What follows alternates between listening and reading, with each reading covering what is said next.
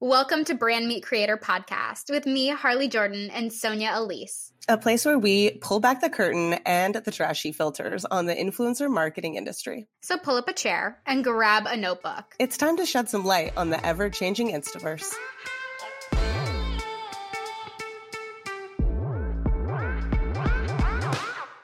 Hello. I am so excited for this episode because it goes so deep into a a wide variety of topics.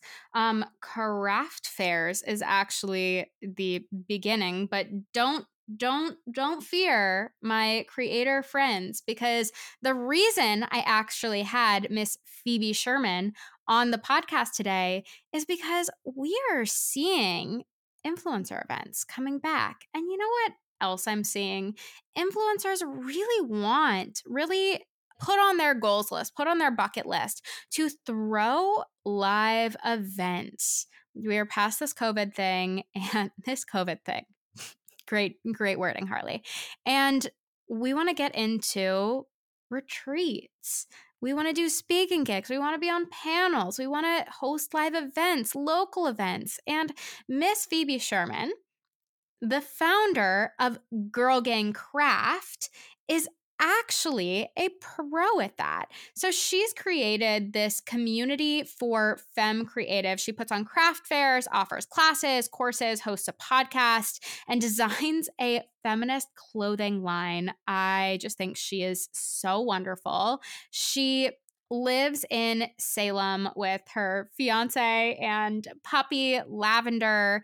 And she started throwing these craft fairs, I think she said in 2016. And she started at this local cafe. I'll let her explain more. But I wanted to give you a little bit of insight to why this is so relevant to you and how you can utilize this to consider how to get events sponsored by brands, how to bring brands in, what resources you need, etc.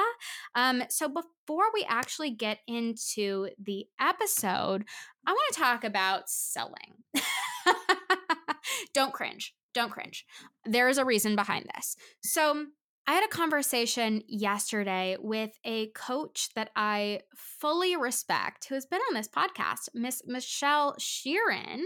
And I was basically explaining Do Less Club. I have wanted to pivot Do Less into a different format for a while because, as you will hear later in this episode, launching, formal launching with a close date on my programs is burning me out to no end. It is exhausting. I don't like it. It's giving me a visceral ick. And you know what?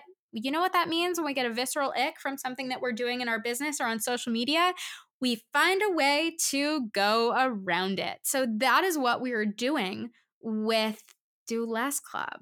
So she asked me to really lay out to her what I have in this program. And she stopped me and she goes, I have a feeling that you are giving far more than you actually are saying on any kind of site, on any kind of marketing material. I have a feeling there's too much in this program. And I said, Yes. yes, and so I laid out what we do. And really, at the heart of it, it is big time on the mindset. If you have limiting beliefs surrounding putting yourself online, selling online, being who you are with an audience perceiving who you are constantly, then this is the place to have that accountability, to have that little knock about, hey, this is a limiting belief and it's also so not true. Here's how we're perceiving you. Here's how this outside perspective of me, of the group of people who get it, are actually seeing you. And we go into the messaging of that, building out your content pillars, building out a consistent strategy so that you can do less with this aligned format. But then we go into messaging of how to sell, of how to sell yourself how to sell yourself to brands, how to sell your services. And that is really the key of it. You're building this aligned personal brand that will leverage your following whatever number you are at. I do not care if you are at a thousand followers or a million followers. Leveraging your following to make more money is hard. And I say this all the time, but I have clients with 120 K followers who are making zero dollars and zero cents are really struggling to sell online. They'll launch a merch line and have three people buy. A following does not mean money. But then I also have clients literally, literally last week who has 2,000 followers and had an 11K launch with her own product. So, where the sweet spot really is, is creating this digital offer, creating something that you can put into your business to actually make a consistent income. Brand partnerships are great, but multiple streams of income is absolutely better. And so, with this, we go into selling on your stories, into launching your program on social media and selling it actively, whether you are offering an evergreen product that doesn't have a closing date. So, that would be like, you know, a course that you can take any time or i have a rate calculator on on my stuff or a you know whatever it is or you're launching whether that is a sale or a um a sale that ends or a live event a workshop with a designated start date or a program that will have some live component that closes because you have to actually start it. That would be your launching. So we go through all of this plus some on the brand partnership stuff because, you know, if you're going to build a following, you might as well do brand partnerships. But this coach, going back to my story, my coach, I could just rant on my program for forever because I love it. Um, this coach stopped me and she was like, Harley, you're a sales coach. And I was like, what? And she was like, You're a sales coach. How does that sit with you? And I was like, uh, that sits awful with me because I think about this time when I was in a corporate job and I basically had the opportunity but to choose between a management branch and a sales branch. And I got to decide do I want to do a managerial role? Do I want to go into sales? And little 20 year old me said, I absolutely don't want to go into sales because it gives me a visceral ick. Cold calling gives me so much anxiety, it hurts. And I like working with people, I like being in management. But you know what? What I really differentiated with that experience was I hate masculine sales. I hate used car salesman sales. I don't want to call someone on the phone and say, did you know that we have this camp coming up and here are the key features? That's not how I make sales. How I make sales and how I handle handled high level clientele or my employees for that matter was building trust and using this feminine sales strategy to talk through why they need it, if I recommend it. And if I don't recommend it, that is also okay.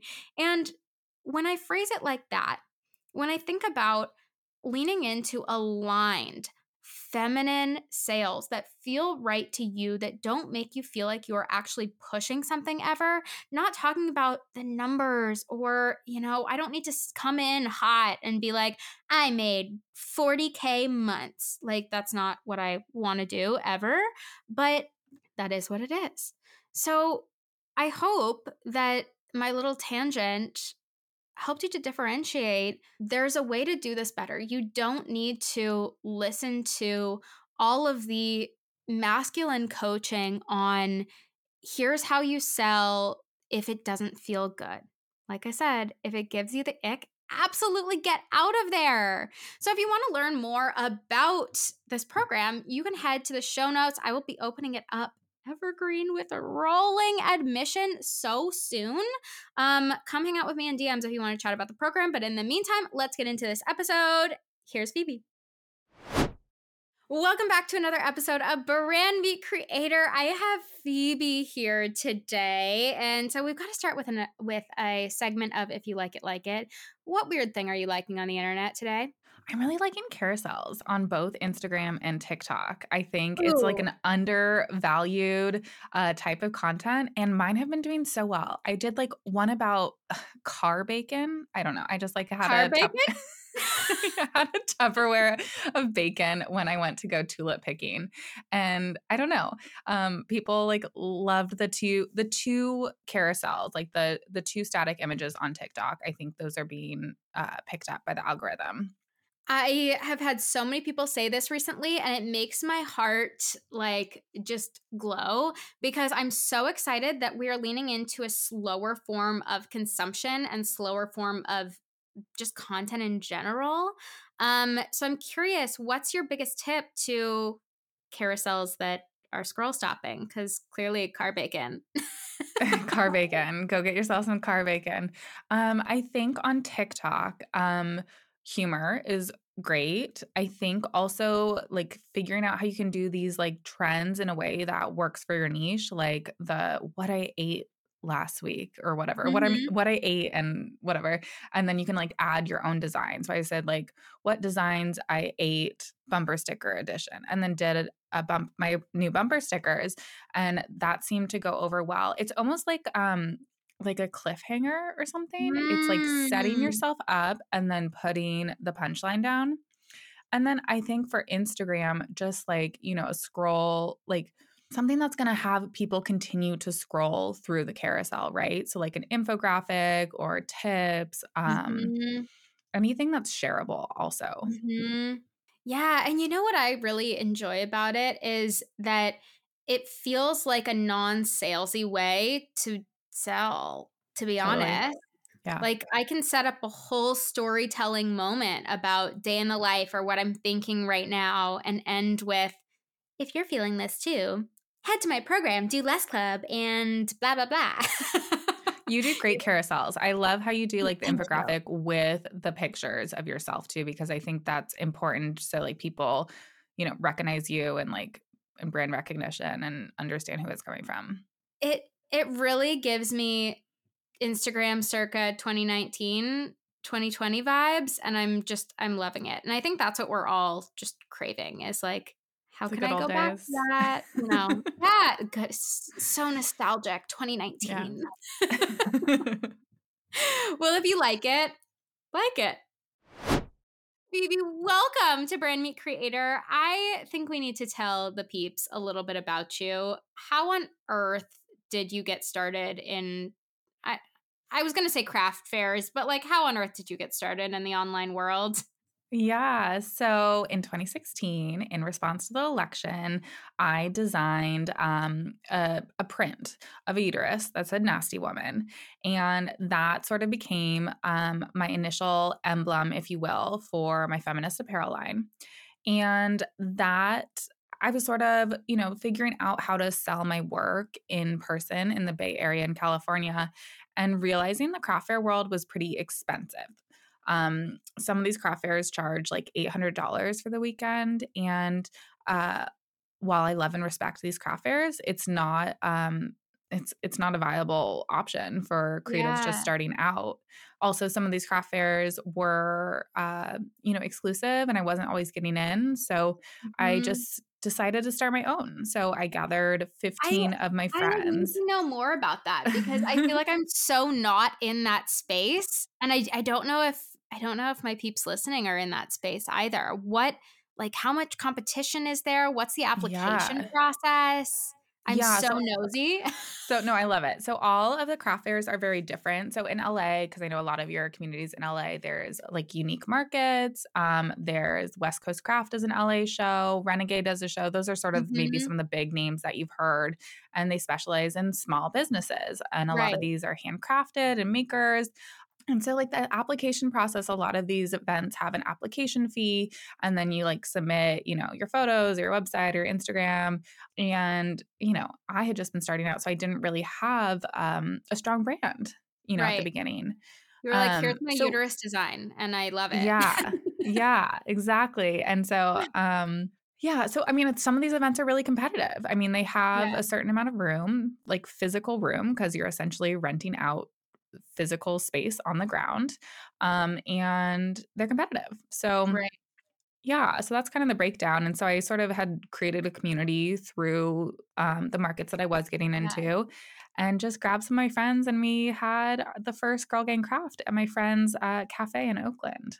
That's so wild that you were just like, let's do it ourselves. Let's do it. So first first event that you ever threw, and this is really why this is why I have you on because I want to talk about this like in real life events thing. Like I think this is so important, especially go- going forward. Sonia brought this up recently how events are the next big thing. So I want to hear about how this first beta went.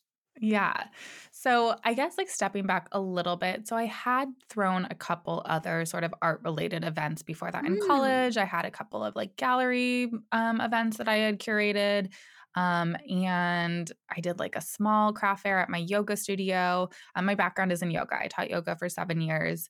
And that one was like, I mean, you know, nothing's a failure. We learned from all of it, but like, you know, not very many people came to the yoga one. Uh-huh. Um, but people came to this to this first Girl Gang Craft. I was I wanted it to be um female centered.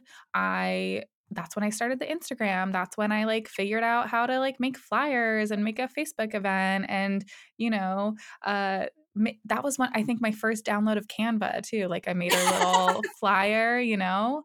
Um and we got people there and it was cool to be in a space like that. I highly suggest if you're starting out with an event, partnering with a space that like has all the things because Mm. getting permitting for like food or alcohol is a Yeah. big pain and it's Mhm. it's different in every single city so you have to like get in with the knowledge of what your city needs and it sometimes it changes all the time too so if you could work with like a bar or a cafe Yes. or something that has you know the things that can sustain people that's a And good was this good way to on do a it weekend or during a weekday? Yes weekend Got it. yes 'Cause I've Have- seen a if you're gonna of have a market do a weekend Okay, okay. Because I feel like I've seen a lot of events happen on weekdays recently. And as much as attendance, I'm kind of like, "Mm, that's rough. Like, I get why they would do it is because the business has less less stuff going on at that point. We're taking a quick break to talk about another show in Hype You Media. If you sell a physical product or thinking about launching a brand, jewelry, clothing, skincare, and you're looking for a place that can guide you to build a long-lasting brand, I have to introduce you to Stacie Jones, who is the owner of an activewear brand, Sun Lovin' Roots, which she started in 2015 and has grown into a seven-figure, seven-figure brand that she is now sharing all of her insights on and how to navigate the product-based business world and showing you how you can show up as yourself, build a brand that's in alignment with you and grow a community of brand besties that will be screaming for your brand from the rooftops. So be sure to check out Nourished Productpreneur podcast. And you can also find Stacie at Sun Lovin' Roots on Instagram. So with this first event, what do you think really, or this first successful event, what do you think was the turning point? Was it the prep before? Was it the mindset going in? Was it just a culmination of all of these pieces together? What do you attribute it to? I think people were just excited about it. I don't think anyone had done like a female oriented um craft fair.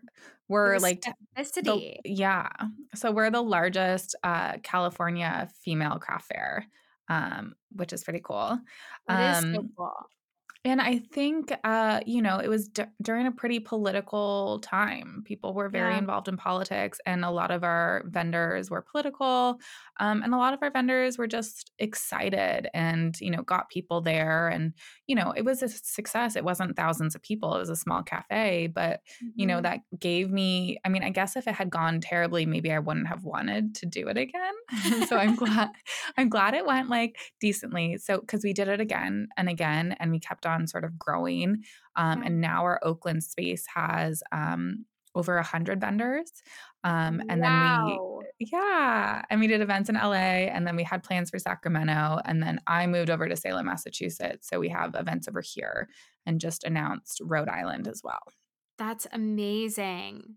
Wow, that that blows my mind. So I I guess my first selfish question is how on earth do we set up an event of our own as an influencer? Like like I, like I said, I think there's this really big want to do something in real life. Like we've had COVID, we've had this viral age of TikTok and Instagram. We want to do something with people in real life. Only a few people have these hyper local audiences. How? Big question. How? Yeah. I mean, I guess the first thing is trying to figure out what kind of event you want to throw, right? So, um, we've focused mostly on craft fairs, um, but we also threw a conference in what 2019 mm-hmm. um, and then we threw an online conference and we realized that we hated throwing online conferences um, we'll never do it again uh, but so yeah figuring out what kind of event so like where is your community lo- i guess location first where is your community located where are you located mm-hmm. where what kind of space is conducive for this event? Mm-hmm. Do you need foot traffic? Is it going to be ticketed?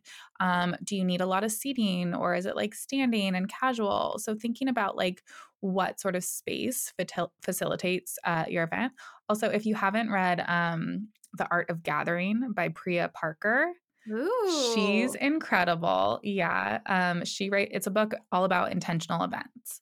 And I think, yeah, really having like a theme or you know activities um, yes. and thinking about what the purpose of the event is really important hmm yeah that specificity i was actually just talking to an influencer in do less club who um, had a meeting with TrovaTrip uh, so they help host like travel events with people's mm. following. And they've jumped into partnering with reality stars and influencers and like all of these people that aren't necessarily in the travel space per se. But what they do is once you get there, you have this full itinerary. And a local guide will walk you through everything, yada, yada. But the problem is that it's fairly expensive, even locally to or uh, domestically to set something like this up. So you're looking at, you know, a 7-day trip for someone and $3,000. And that's just not realistic for your average person that's traveling not with their significant other, not with like a friend that you are, you know, close with in real life. Like it's this big b- jump, right? So we dove into this conversation about okay, girlfriend, like you could do this yourself. What do you need to do? What like what what topic are you going to surround this on? Is it going to be fitness? Are you going to do bring in a cocktail person to teach a little workshop? Like how is this going to run? I don't know what question I have from there. I want to know your thoughts. here what i would say is start before you're jumping into a seven day event maybe start with a one day event yes that, that's you. just what i would suggest um you know maybe or maybe not maybe even a cocktail hour like maybe I you throw that. a panel or a q&a or um you know even like a vision board workshop you know see what it would actually be like to have a physical activity because it's taxing and if you jump into a seven day retreat first, you're going to uh-uh. be very overwhelmed. And I would not suggest doing that. I think even a even a weekend would be overwhelming. But yeah. I think that you could do a weekend where you're spending less than a thousand dollars per person and you're actually making a profit versus just a random free trip that you get to go on. I think you're so right. Start small. Yeah, and there's so many um, you know, there's so many types of events that could make sense for your community and for your niche. You know, again, like the panel, the Q&A, um, mm-hmm. an activity, a reading, um, a mm-hmm. workshop. Um, and then there's really cool brand partnership opportunities, right, for being in I'm person. So glad that you dove into this. because so that's how we got our start with brand partnerships. So I, I guess I had been doing a little bit of um you know, content trade for clothes when I uh-huh. was uh-huh. teaching yoga and doing a little traveling.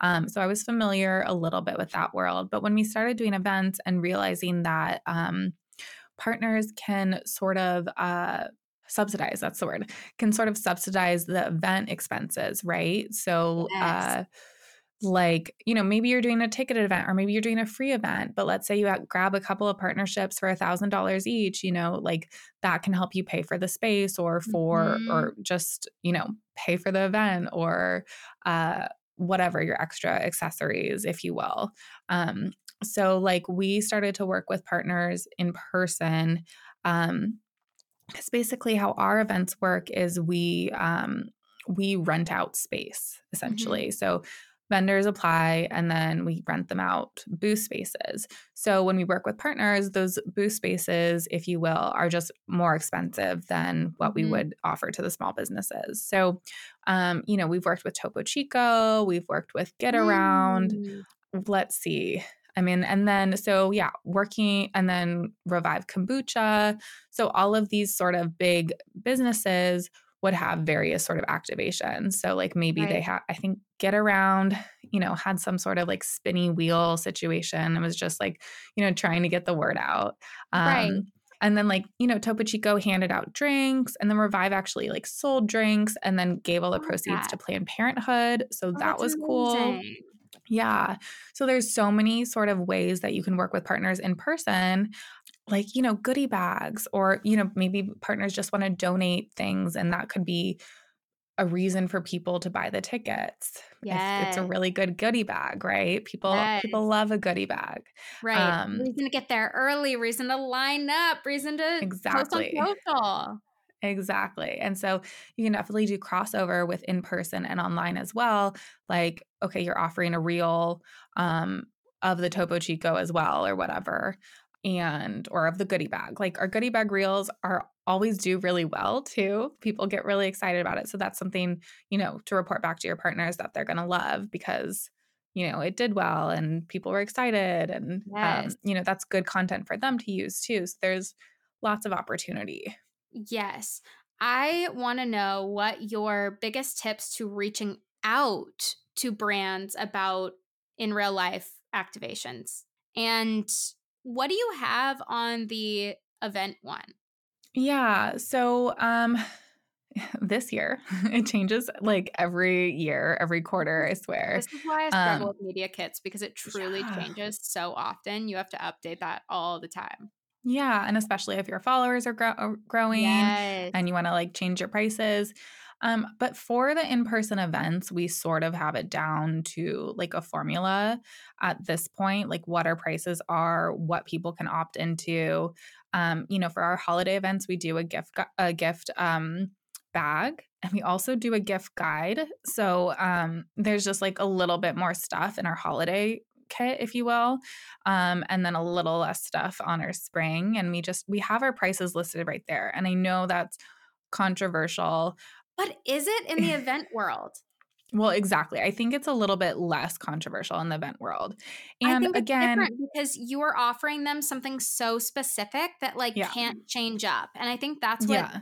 that's what my problem is with media kits and rate sheets in brand partnership world because there's so many different things that you can do with content. Like if I have to go somewhere, literally that. If I have to include my dog in content, I'm charging more. Like yeah. He is not he is not a good paid actor. Extra money for those treats, you know? Yeah, yeah, exactly. Extra money for the treats. yeah. Um yeah, so I think we're a little bit more like da da da da da. This is what we offer for the events. But I also give it a little bit of wiggle room. So there are, you know, smaller mm. companies that we've worked with are spring event in Oakland, we actually are tending to work with a little bit smaller companies than we have um, before. So, you know, we're giving them we're giving them a deal, you know, um, and we want to support you know smaller businesses that are fem forward.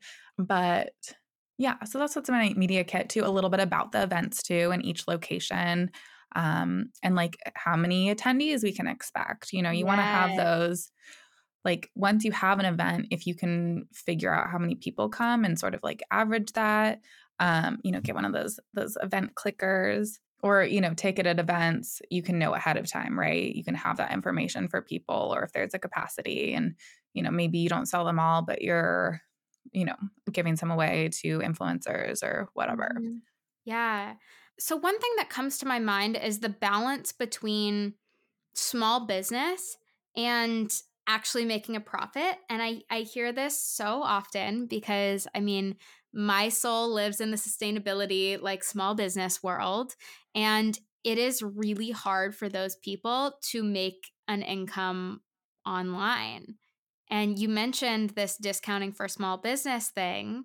What how do you balance that?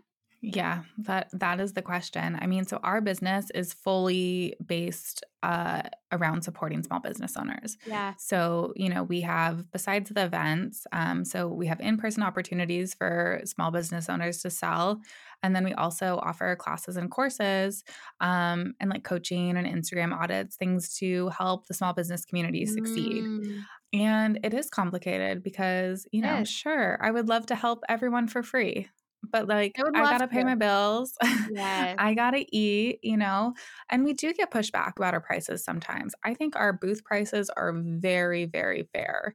Um, Mhm. but we get pushback. I mean, I- we all know that we all get pushback regardless. You know, I someone posted that they got pushback for like a $10 necklace. Oh And my like God. people get pushback regardless. So it's really important to you you know stand in your your power of offerings if you will and like really uh you know know about your pricing and if you want to give someone a discount you can you know we Mhm. offer we offer scholarships so for each craft fair we offer one scholarship booth um, and then for like our membership and classes and courses we have um, a handful of scholarships for black creatives um, because we want to support them in growing their businesses. So like you can I uh, you know, and maybe anti-capitalism and you know, um, but we need capital to survive. So like Right. how can we create like an anti-racist you know, like radical business. Like there are other ways that we can do this with sliding scale, with treating our employees fairly, with paying them a living Mhm. wage, um, with Mhm. scholarships, with, um, you know, donating to charity. Like there are all these ways that we can create um, radical, cool bu- businesses that are like anti establishment while also supporting ourselves. And like, you know, we can't we can't fight the patriarchy if we're if we're broke you know like we need more women love that have money to like fight the fight. You do it fight the patriarchy if you're broke. New can't new favorite slogan. but truly right? Like i mean the starving artist thing is like a really um it's a really big thing um especially in oakland um It's and i've seen it over here too and like we have to make money. Yeah you have to make money and you deserve to make money and then you can like do what you want with that money and you're not going to have to be an evil like Elon Musk like you can be whoever you want to be and like be a good person with some money and be have a house over your a roof over your head you know I I think the starving actor, starving artist trope is is really difficult for me because you're saying, you know, I need to be paid, I can't pay anything, but on the flip side, you're also saying I can't pay you because I don't have like it doesn't make sense to me. And I think there's a balance between, you know, we all need to know our worth, we all need to pay for something to to get money back. So that investing in yourself thing, investing in the things that are going to actually bring you so much. Like I'm sure your on average your booth, your artists or makers are making a ton more than they're paying. Yes. And um, about the investing, I think that's really important. I think a lot of our community um, is really comfortable investing in a craft fair booth, right? They're used to that. That makes sense. They know that they're going to make their money back and then some. And they have a harder time investing in online classes or courses or coaching. Yeah. So, like, that's been um, a lot of my work to talk Mm, about why it's important to invest in yourself because exactly when you put that money down, like you're gonna be darn sure that you're making that money back and you're gonna find worth out of it. So, like, you know, we've done f- free classes and free things too. And I honestly believe people get more out of um, an investment. And we're not talking mhm. thousands of dollars here. I mean, I know that no. there's people, you know, the online coaching world is a slippery so- slope and there Mhm. pe- are people who are going to take advantage of you. But like, you know, we're just asking for a $50 or $200 investment. So it makes that you actually do the course because there's so many Mhm. times it, that you can sign up a course for $15 or $0 and you're not going to listen to it and you're not going to make sure that you earn anything from it. I, I think that paid events, live recorded programs, whatever it is, are such a fast forward button to your business success too. Invest in it, get that little bit of know how more than the free resources that you consume so often, that little bit more directive. It just makes such a difference. Yeah, and I agree. I kind of like the live classes more as a teacher and as a consumer because then you're going to show up in that moment and do it. I mean, I'm sure everyone listening has paid for a course and like not completed it. Um, so I, yeah, I love the live classes, and we're sort of done with live classes for this year because I'm getting married, so we're gonna take a little pause from that. Um, but uh, yeah, I think uh, if you and if you buy a course that you can take whenever, like schedule that shit on your calendar. Like make sure that you sit down and you do the course because you you uh, you, you invested in it. You have to you have Right, to do the right, do follow through. Yeah. there are so many people there are so many people that have yet to open recorded pre-recorded courses that i've offered at some point sometime paid the money jumped in on the sale never opened it a year later that's wild i don't want to be i don't want to be your waste of waste of money. But i i digress.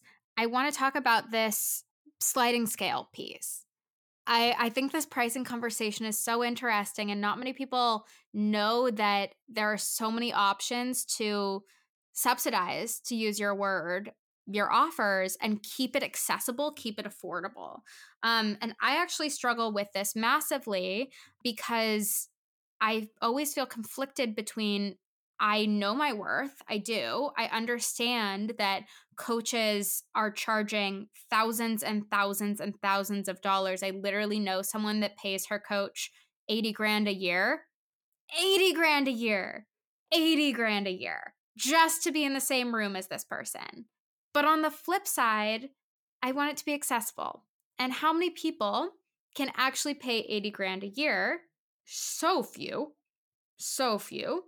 So there are options and ways that you can make your stuff more affordable to everyone, one of which is sliding scale, one of which is scholarships. How did you come to these models? Because I'm sure it was an experimentation process. Yeah, my whole business is an experiment. like every day is an experiment.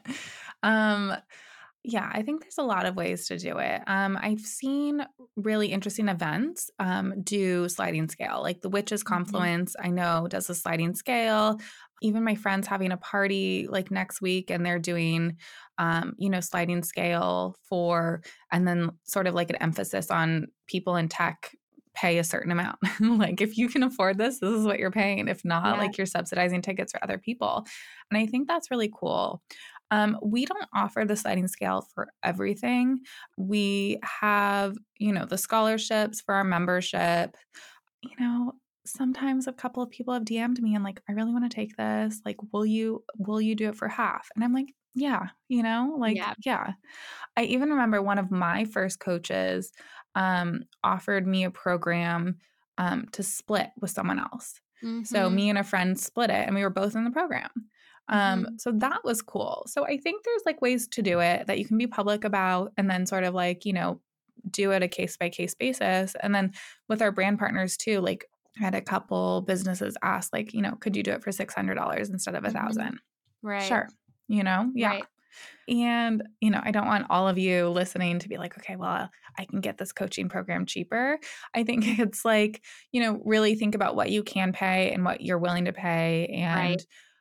You know, if you if you need to ask, like, who knows what their response will be. I I really think if you're offering a sliding scale, you have to bring awareness to the starving artist trope and how you know you need to be paying people as you want to you want to you want to be As you want to be paid too. be paid. Exactly. Yeah. Truly. integrity man pay integrity there's I, i've just i've seen this so frequently um lately more than anything i don't know if this is about the people that i'm following or the programs that i'm looking into but a program will be you know $3000 for the people that can pay or you have two other options.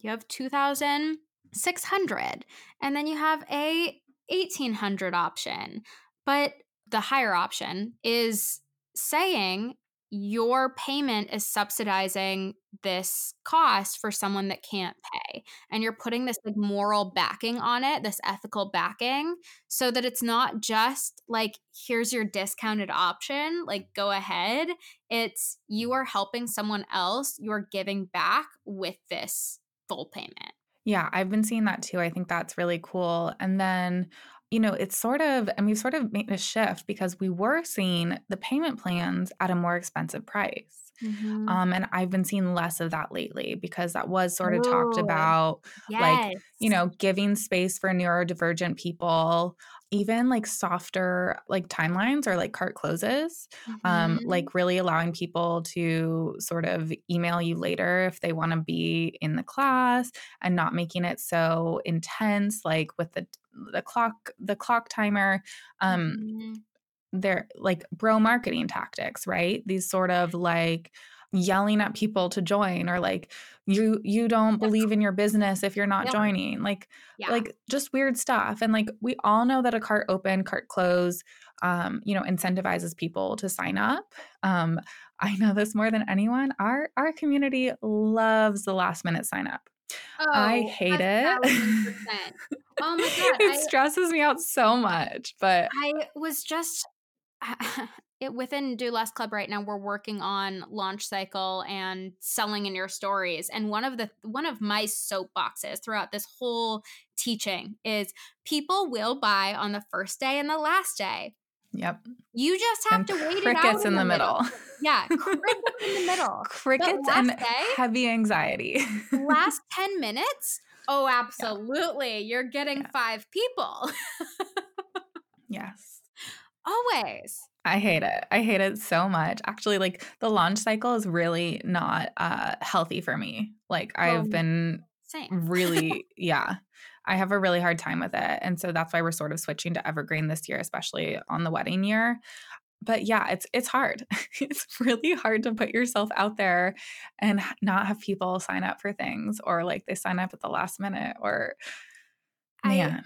I, I had no idea this tangent would turn into yeah, this was not planned. Any of this. Um, but I love it because you know what? We're on the exact same page about transitioning to an evergreen model. Um, I want to know what the telling factors were for you, the signals in your brain that made you say, okay, we need to stop launching. It's time to offer something evergreen that you can buy at any time. No, none of this cart closing BS. Yeah. So I would say that we still sort of have a combo. But what happened was last year, end of last year, I did what I thought was like the best launch. Okay. Mm-hmm. We had this five day reel challenge that we had over 500 people sign up. And I was so wow. excited. Yeah. Yeah. It was a free thing. It was five days. It was all like, you know, emails sent out with videos. It was maybe one of the best things I've ever made. And we had three people sign up for my course oh, that. no. And it was soul crushing. It was soul oh, crushing. No. Um, and I had to get past it. I had to get past it. Yeah. I invited a couple people on. It was the first time we had done this six week. It was a six week Reels course. Mm-hmm. And I invited some people on for free to, you know, give feedback, etc. Right, and yeah. I moved forward with it but I hated it. I really thought I did like the proper thing. I had just read like um How to Launch by Jeff Walker. Mm-hmm. Um and I thought it was like, you know, I did it. I did the thing. I did it like the proper way. Um and I've done, you know, we've done launches before, but this one like felt like a big it was like our first $1000 um price point too. Mm-hmm. So I was like, okay, people don't want a 6 week class on Reels they don't. They want to do it really quickly. So I launched Quick and Dirty Reels. Mm-hmm. So it's an hour and a half about Reels. Um, mm-hmm. Um, and we moved the price point down to 197. Mm-hmm. And that one did okay. And then we did our Craft Fair course and we had about maybe 10 signups for both. Still felt disappointing. And I think part of that is people don't want to be online, do online courses anymore. I think part of that is people are having a hard time sign at least our community are having a hard time investing in themselves. Mhm. Um and then, you know, we we have And a lot of uh, we have a lot of other live launches, right? So like our apps are live for a certain amount of time for our events. We are going to continue to do our membership launches um twice a year. Um but with me getting married this year, like I don't have capacity to teach on like or actually I have capacity to teach. I can teach no problem. I can teach anytime, anywhere, but I can't have a launch this Yeah. year. like Yeah. I physically can't take it. I get depressed for the Yep. week. It's like I Mhm. I'm like it's like a tick. I like am checking my Yep. my signups every like have moment. your DMs every second. Yeah, and then I'm like over posting and just like it's just it's so much. Dying So a I sad death. Yeah. it's and it's hot. It, yeah, yeah, and so it's like how I don't know. I don't know if Evergreen's going to work for us, but that's what we're doing this year. Uh-huh. Um, you know, I think we'll have some incentives to sign up at different times maybe. And maybe next year we'll do something completely different because I actually like live teaching. So like my Mhm. preference is to have a live class. My preference is to have a container because I want to get to know people better. But Mhm. my preference teaching doesn't necessarily match my community's preference for learning. yeah. So I don't know. Isn't that a pain So- in the butt? yeah. So that's that's my tangent about like I don't know, but this is what's happening. But if you do evergreen, like you gotta like like Be talking about it all the time. sure you gotta well, you have to talk about it all the time. You have to make sure your funnels are like snip snappy in Mhm. line. Like you have to know your email marketing, like you have to like know your ads and that, it's a big project. So like yeah, we're trying to make it work. And we'll see. Yeah, it's tough. I I really do think that at the end of the day, I would not have started with Evergreen. I'm so glad that I started with the live launching because I do think that Evergreen, I'm just going to come out and, and say this. I think that Evergreen is for a later point in your business. Yeah, I agree. I really do. Like, I don't, I think that there are so many other pieces along the way. Like, yes, you can talk about it all the time and like that's how you run it and whatever. But there's so many things behind the scenes that need to be happening so that your well doesn't dry up. Yes. I mean, I think about like Jenna Kutcher because she, you know, really had the evergreen classes. So, I Mhm. mean, she's like a good model to look at this and also sort of a good model as she started to prioritize her family. Um, and so, you know, I'm probably gonna have kids within the next three years. So, like, the evergreen model will actually like support me in that, right? Mhm. As I can like move towards, you know, not being on my computer every day Right. but it's a lot of work. I mean, funnels are like not even the funnels are a lot of work, segmenting. Man, segmenting. Like it's an impossible formula. We're really diving in a fully different direction. I than- know, I know. And but I- that's fine. I absolutely love it. I I love it cuz I mean it's so good to hear the real behind the scenes of all of this and just validate all of the feelings that come with live launching, setting all up, up setting all of the behind the scenes up, the experimentation that it takes you through. So, okay, to wrap this up, Phoebe, I'm going to take you in a completely different direction as well. Like, let's go back to the events piece and actually straight to the brand sponsors. I would love to know number one, I have two takeaway questions for you. How many brands are you pitching before you get a single one that wants to work with you for events? a million. Check. Answer one. Um, Thank you for yes. validation. it's been really hard, particularly this year. And I actually um generally have a partnerships person working for me. That's Yeah. like one of the hires that I've had since the beginning because it's just a lot of back and forth and emailing. And like normally we're doing it in tandem because I also have relationships with people directly. So I'm it's almost like a ta- it's Right. a tag team. right. Um, you know, we're following up with people we've worked with before. They don't Yep. have budget. These people are traveling, blah, blah, blah, blah. And I mean, that, that's another exhausting thing. Lot. Yeah. Yeah. So a million. Um, answer 1 million. So, next question is What is your biggest tip to getting into live events? I think just to do it. to do it. Um I Just yeah, I mean that's. So I literally teach a class on how to throw your own damn craft fair. Um and Love if craft fairs are not something that you're like fully into, there's a lot of other juicy information um in that class. It's an hour and a half. I think it's actually just an hour. So it's quick and dirty. Um all my tips to to do it. Um, but my first tip is to, uh, I guess you can't put it on a calendar before you have a venue. So, m- first thing, talk to a venue, find a venue. If you can find a venue for free that will be excited to work with you because you're going to bring more people in, um, like a cafe or a bar, I, I think go in that direction. See if you can get a free venue, put on the calendar, and start telling people about it. and go from there. I I love that. I think that is such a good way to kickstart your action steps. So, where can we find you? You just gave us this option for a little master class that you better believe I want to go see even if I don't want to start a craft fair. I feel like there's probably a ton of tidbits in there that I can take away from it.